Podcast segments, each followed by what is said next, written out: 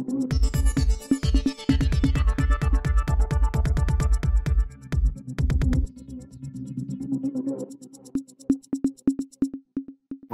இது news focus Tamil. இந்த நேர்காணலில் நம்முடன் அரசியல் பேச இணைந்திருக்கிறார் மூத்த பத்திரிகையாளர் திரு தரச ஷியாம் அவர்கள். வணக்கம் சார் வணக்கம் இந்தியா கூட்டணி அப்படிங்கிறது வந்து ஈடி தான் ஒருங்கிணைச்சிருக்கு அப்படிங்கிற அந்த ஃபேக்ட் அந்த யதார்த்தத்தை பாஜகவும் புரிஞ்சிருக்குன்னு நான் நினைக்கிறேன். இனி வரக்கூடிய காலகட்டத்துல அதை வந்து இன்னும் அவங்களுக்கு எதிராக கையாளும் போது இன்னும் அவங்களுக்கு ஒற்றும் அதிகரிக்கும். அதை வந்து பாஜக இனி வரக்கூடிய காலத்தில் எப்படி கையாளும்னு பாக்குறீங்க அந்த கூட்டணி கலைக்கணும் அப்படின்னா அந்த ஆக்டிவிட்டி குறைக்கணும். அதை நோக்கி நகருமா பாஜக? மோடி நகர் வர எப்படி பாக்குறீங்க சர்மா ஓய்வுக்கு பிறகு புதிதாக போடப்பட்டிருக்கிற இடியோட இப்போ அவருக்கு இன்னும் இடி டைரக்டர் பதவி கொடுக்கல. ஆனா அதை நோக்கி அவரை நகர்த்துறாங்க. அவரை அவரையெல்லாம் வைத்து பார்க்கும்போது ஈடி இன்னும் வேகம் பெறும் என்றுதான் நான் நினைக்கிறேன். என்னோட எஸ்டிமேட் அதுதான் ஏன்னா அவரோட பணியாற்றிய சில நண்பர்கள்ட்ட நான் பேசினேன். அவர் வந்து ஐஆர்எஸ் அபிஷியலுங்க அவரோட பணியாற்றி இப்போ ஓய்வு பெற்ற இன்கம் டாக்ஸ் அதிகாரிகள் பெரிய பொசிஷன்ல இருந்து ஓய்வு பெற்றவங்க எல்லாம் என்னோட நண்பர்கள். அவங்ககிட்ட பேசும்போது இல்லைங்க அவரை போட்டிருக்கிறாங்க. அதனால நீங்க கேட்ட இதே சந்தேகம் தான் எனக்கும் வந்துச்சு. ஈடிக்கும் ஈடி வந்து எல்லாரையும் ஒற்றுமைப்படுத்துதுங்கிற அந்த சூட்சுமம் பிஜேபிக்கும் புரியுமே. இனி இடியை வந்து கொஞ்சம் அப்படி அடக்கி வைப்பாங்களோ அப்படின்னு நினைச்சேன். இல்லைங்க. இவர் வந்து இன்னும் வேகமா செயல்படுவாரு. என்ன காரணம் அப்படின்னா இந்த மணி ஃப்ளோ வந்து தடுக்கணுங்கிறது நோக்கம். எல்லா கட்சிகள் மேல ஈடி ஏவப்படுவதன் நோக்கம் என்ன அப்படின்னா அந்த பண புழக்கத்தை குறைக்கிறது குறைக்கணுங்கிறதான பணப்பழக்கத்தை குறைக்கிறதுலாம் புரியல சார். கட்சிக்குள்ள கட்சிக்கு மத்தியில புழங்கக்கூடிய பணப்பழக்கத்தை குறைக்கணுமா? அல்லது சட்டவிரோத பண பண பரிமாற்றத்தை குறைக்கணுமா? சட்டவிரோத பண பரிமாற்றத்தை குறைக்கிறதா பிஎம்எல்ஏட நோக்கம்? அதை விட்டுட்டாங்க. அதை விட்டுட்டு இப்போ வந்து அரசியல் கட்சியை குறி வைக்கிறாங்க. இப்போ உதாரணமா ஒரு மந்திரி பேர்ல நடவடிக்கை எடுக்கிறாங்க அப்படின்னா மந்திரியை சுத்தி வந்து மணி பேக்ஸ் இருக்கும்ல. பணப்பைகள். இந்த பணப்பைகள் தானே தேர்தல் நேரத்துல வந்து திறந்து விடுது. இப்போ நம்ம மோடி பேர்ல ஈடி விடுறோம்னு வைங்க. அப்படின்னா யாரு உடனே பயப்படுவா? அம்பானி தானே. அதானி தானே. எல்லா கார்பரேட் பாதிக்கப்படும். கண்டிப்பா கார்பரேட் பாதிக்கப்படும்ல. அவன் பயப்படுவான்ல. இடி வந்து ரெய்டு நடத்திருச்சுன்னா ஃப்ரெண்ட்ஸா இருக்கவங்க கூட போனை சுவிட்ச் ஆஃப் பண்ணிடுவாங்க நம்ம க்ளோஸ் ரிலேட்டிவ்ஸ் கூட போனை சுவிட்ச் ஆஃப் பண்ணிடுவாங்க. எதுக்கு பிரச்சனை அப்படின்னு?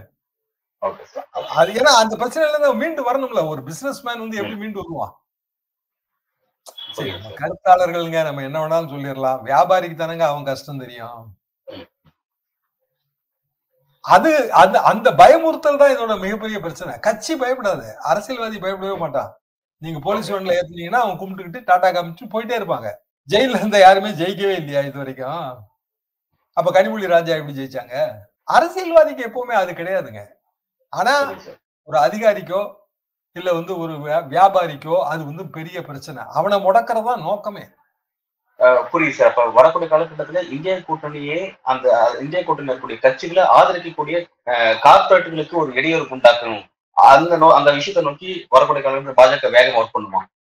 அப்படிதான் நினைக்கிறேன். என்ன காரணம்னா அந்த புதிய அதிகாரி வந்து ஐஆர்எஸ் கேடர்ல வந்து ரொம்ப டாப் அதாவது இன்கம் டாக்ஸ்ல இருந்து வர்றவர்.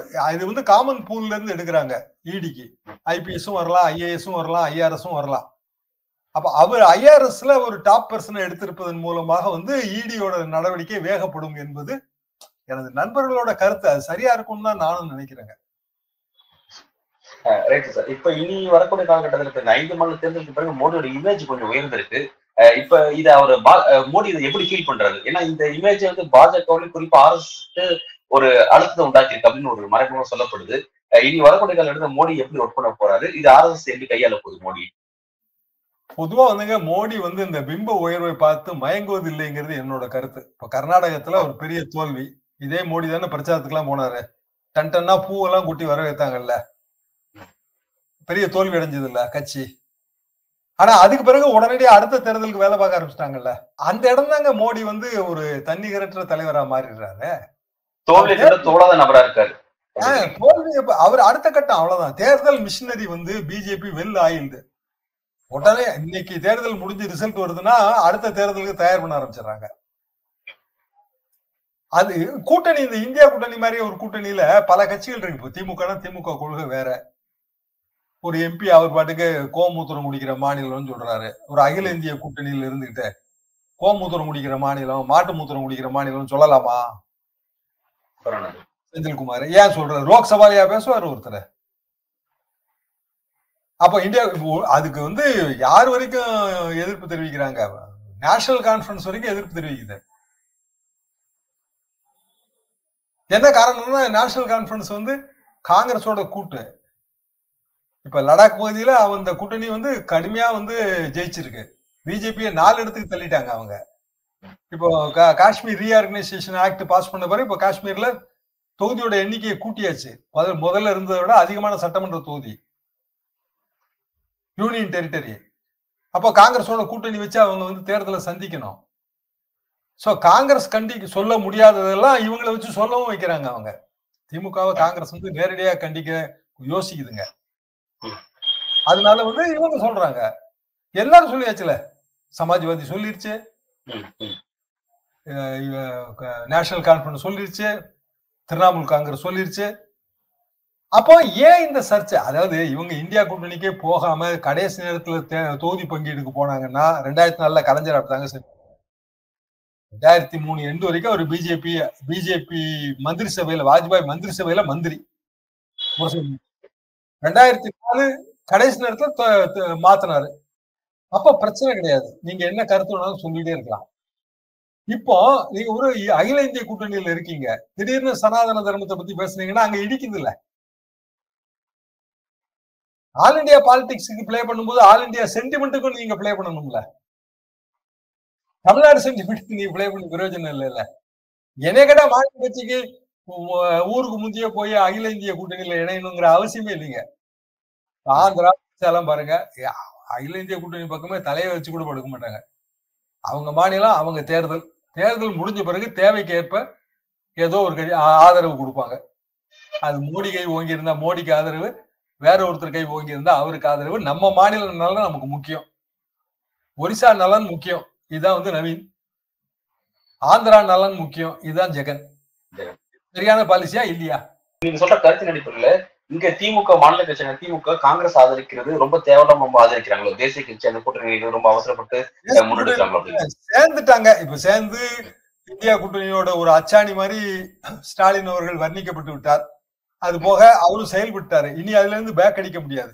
என்னோட கருத்தா நான் இதை வைக்கிறேன். அதாவது ஒரு தேசிய கூட்டணியில நம்ம இருந்தோம்னா நான் அதை தப்புன்னு சொல்ல வரல. தேசிய கூட்டணியில் இருந்தால் உதாரணமா தேசிய முன்னணி உருவாக்கியவர் கலைஞர் எண்பத்தெட்டு அந்த பேரணி எல்லாம் நாங்க பார்த்த பத்திரிகையாளர்கள். என்டிஆர் இருந்தாரு. பெரிய அளவுக்கு எல்லாரும் இருந்தாங்க. பெரிய பெரிய தலைவர்கள் விபி சிங் வந்து கன்வீனர். ஆனா அப்போ தேசிய அளவிலான பிரச்சனைகளை கருத்து தெரிவிக்கவே மாட்டாங்க. அப்ப இங்க வந்து ஜனாதிபதி ஆட்சிங்க கவர்னர் ஆட்சி. அதிமுக ரெண்டா பிரிஞ்சிருந்தது எண்பத்தெட்டுல. அப்போ வந்து திராவிட சிந்தனைகளையோ இல்ல திராவிட கருத்தியல்களையோ சொல்ல மாட்டாங்க. கலைஞரோடவா திராவிட கருத்தியல் தெரிஞ்சிடும் இவங்களுக்கு. ஏன்னா இது வேற. நம்ம வந்து வேற. நம்மளோட கருத்து வேற நம்மளோட கொள்கை வேற. நம்ம ஒரு நூறு நூத்தி இருபது வருஷமா வந்து இடஒதுக்கீடு பல்வேறு பாரம்பரியத்துல இருந்து வர்றோம். ஆனா வட இந்தியாவில அதெல்லாம் வேற. அவ இடஒதுக்கீட்டுக்கே இப்பதான் வராங்க. இப்பதான் ஜாதிவாரி கணக்கெடுப்புக்கே வராங்க. அப்போ நம்மளோட கருத்து எல்லாமே அவங்களுக்கு வந்து ஐயோ என்ன எப்படி சொல்றாங்கன்னு இருக்கும். அப்ப நம்ம கருத்தை நம்ம நமக்குள்ளதான் நிறுத்திக்கணும். நம்ம அதாவது அகில இந்திய கூட்டங்களில் இடம் பெற்றார் இடம் பெறலன்னு வைங்க. நம்ம இஷ்டத்துக்கு அடிச்சு விடலாம் ஒன்றும் பிரச்சனையே கிடையாது. இந்த தேர்தல் வெற்றிக்கு பிறகு பாஜக ஏற்பட்டிருக்க மாற்றம் என்னன்னு சார்? அதாவது குறிப்பா வந்து பிரதமர் மோடியோட இமேஜ் உயர்ந்திருக்கு. இதன் காரணமா ஏற்கனவே எதிர்கட்சிக்காரர்களுடைய மாநிலங்களை இடி மூலமாகவும் ஆளுநர் மூலமா ஒரு மறைமுக ஆட்சி செஞ்சுட்டு இருந்தாங்க இது வரக்கூடிய காலத்துக்கு அதிகரிக்குமா? எப்படி பார்க்க வேண்டியது இருக்கு? நீதிமன்றங்கள் பிரதமர் மோடிக்கு எதிராகவும் பாஜக எதிராகவும் நடத்தக்கூடிய வழக்குகள்ல எப்படி சார்பு எடுப்பாங்க அப்படிங்கறதான் இன்னைக்கு வரக்கூடிய காலத்தில் பேசப்படுது அது எப்படி நகரம் பார்க்கணும். சுப்ரீம் கோர்ட்டை பொறுத்த வரைக்கும் சந்திரசூட் தலைமை நீதிபதியா இருக்கிற வரைக்கும் அவர் தைரியமான முடிவு எடுப்பாருங்க. அதுல எனக்கு நல்ல நம்பிக்கை இருக்கு. ஆனால் ஈடியோட வேட்டை அதிரடிகள் தொடரும் தான் நான் நினைக்கிறேன். தமிழ்நாட்டுல ரொம்ப குறி வைப்பாங்க. தொடரும். அதுல வந்து எனக்கு ஏன்னா அந்த ஐஆர்எஸ் வந்து கொண்டு வந்திருக்கிறது மூலமாகவே அதை உணர்ந்து கொள்ள முடிகிறது. அப்போ பிஜேபி இடியை ஏவி விடுவதன் மூலமாக இந்தியா கூட்டணி மேலும் ஒற்றுமைப்படும். அதாவது சின்ன சின்ன டிஃபரன்ஸ் கூட மறந்துடுவாங்க பொது எதிரியை வீழ்த்தணும் என்பது நம்ம நோக்கங்கிற அந்த ஒரு இதுல இருந்துருவாங்க. நான் ஏற்கனவே சொன்ன மாதிரி இடியால பாதிக்கப்பட்ட ஒரு சங்கம். ஆனால் மோடி அவர்களது இமேஜ் உயர்ந்திருக்கிறதுங்கிற கருத்துல எனக்கு மாறுபாடு இருக்கு. ஏன்னா ஸ்டாட்டிஸ்டிக்ஸ் நம்ம அனலைஸ் பண்ணோம்னா அப்படி ஒன்றும் உயரல. அதிகபட்சமா வந்து ஒரு ரெண்டு பர்சன்ட் டிஃபரன்ஸ் எக்ஸப்ட் எம்பி மத்திய பிரதேசம் தவிர மற்றதுல எல்லாம் உயரல. உயர்ந்திருந்தா தெலுங்கானால அவங்க ஜெயிச்சிருந்திருக்கணும். எல்லா இடங்களிலும் மாநில தலைமைக்கு பாஜக முக்கியத்துவம் தராம தேசிய தலைமை மோடிக்கு தான் முக்கியத்துவம் கொடுத்து அரசியல் சந்திச்சாங்க. இது வந்து இப்படி இருக்கும் போதே சட்டமன்ற தேர்தலுக்கு இவ்வளவு வாக்குகள் பதிவு பண்றாங்க அப்படின்னா நாடாளுமன்ற தேர்தலில் மோடி தான் பிரதான முகம் அவங்களுக்கு அப்படின்னு இன்னும் அது இன்னும் அதிகமான வாக்குகள் பதிவு பாஜகவுக்கு அப்படின்னு எல்லாரும் பயப்படுறாங்க. அப்படி ஒரு அச்சம் இல்லை. இது எப்படி பாக்குறாங்க இதே கர்நாடக தேர்தல் முடிவு வந்தப்ப நம்ம என்ன சொன்னோம்? எல்லாத்துலயும் மோடியவே முன்னிறுத்தினாங்க. உள்ளூர் தலைவர்களை வந்து முன்னி- முன்னிறுத்தவே இல்லை. அதனால தானே தோல்விக்கு காரணம்னு சொன்னோம். உண்மையே எப்போதும் அப்படிதாங்க. அதாவது ஒரு தேர்தல் தோல்வியை அனலைஸ் பண்ணும்போது இந்த பல்வேறு விதமா இப்படிதான் அனலைஸ் பண்ணுவாங்க. ஆனா நீங்க ஸ்டாட்டிஸ்டிக் எல்லாம் பாருங்கிறதா என்னோட பாயிண்ட் புள்ளி விவரப்படி பாருங்க. புள்ளி விவரப்படி நான் எத்தனையோ புள்ளி விவரங்களை கொடுத்தேன். ரெண்டாயிரத்தி பத்தொன்பதுல எவ்வளவு? இப்ப ரெண்டாயிரத்தி இருபத்தி மூணு தேர்தல் முடிவுகளின்படி எம்பி சீட்டுகளை பிரிச்சோம்னா எவ்வளவுன்னு சொல்லியாச்சு. அப்படி பார்த்தா காங்கிரஸுக்கு லாபம். ஏன்னா ரெண்டாயிரத்தி பத்தொன்பதுல ரொம்ப மோசமா இருந்தாங்க. ரெண்டாயிரத்தி இருபத்தி மூணு இப்படி பார்த்தா நல்லா பெட்டரா பெர்ஃபார்ம் பண்ணிருக்காங்க அப்போ காங்கிரஸ் செய்ய வேண்டியது என்ன? ஒரு இந்தியா கூட்டணியில ஆகப்பெரிய கட்சி என்பதால் அந்த கூட்டணிய அண்ணா சொன்ன வலை திமிங்கலம் உதாரணப்படி ஓட்டை இல்லாம பின்ன வேண்டியது அவங்க கடமை. இன்னொரு அண்ணா சொன்ன உதாரணம் சொல்லி இந்த இன்டர்வியூ முடிக்கிறேங்க.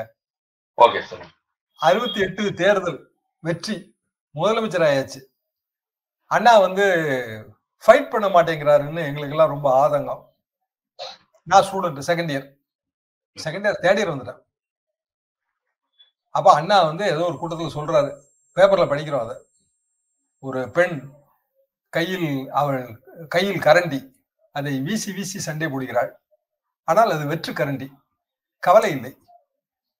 அதுவே அந்த பெண்ணின் கையிலே இருக்கிற கரண்டியில் சோறு இருந்தால் அவளால் வீசி வீசி சண்டை போட முடியுமா? சோறு சிந்திவிடக்கூடாது என்ற எச்சரிக்கை உணர்வோடு அவள் கரண்டியை பிடித்திருப்பாள் அல்லவா? அதுபோலத்தான் ஆட்சி என்கிற கரண்டியும். சாதம் இருக்கும்போது கவனமாக செயல்பட வேண்டும். இது எவ்வளவு பெரிய உதாரணம் யோசிச்சு பாருங்க. அண்ணாவின் அன்ன கரண்டி உதாரணம் அனைவருக்கும் சமர்ப்பணம். பல்வேறு டிவிக்கும் விரிவாகவும் உங்களுடைய அனுபவபூர்வம் உங்களுடைய கருத்துக்களை இந்த நேரத்தில் வழங்கியிருக்கீங்க. மிக்க நன்றி. இந்த நேரத்தில் கருத்துக்களை வழங்கி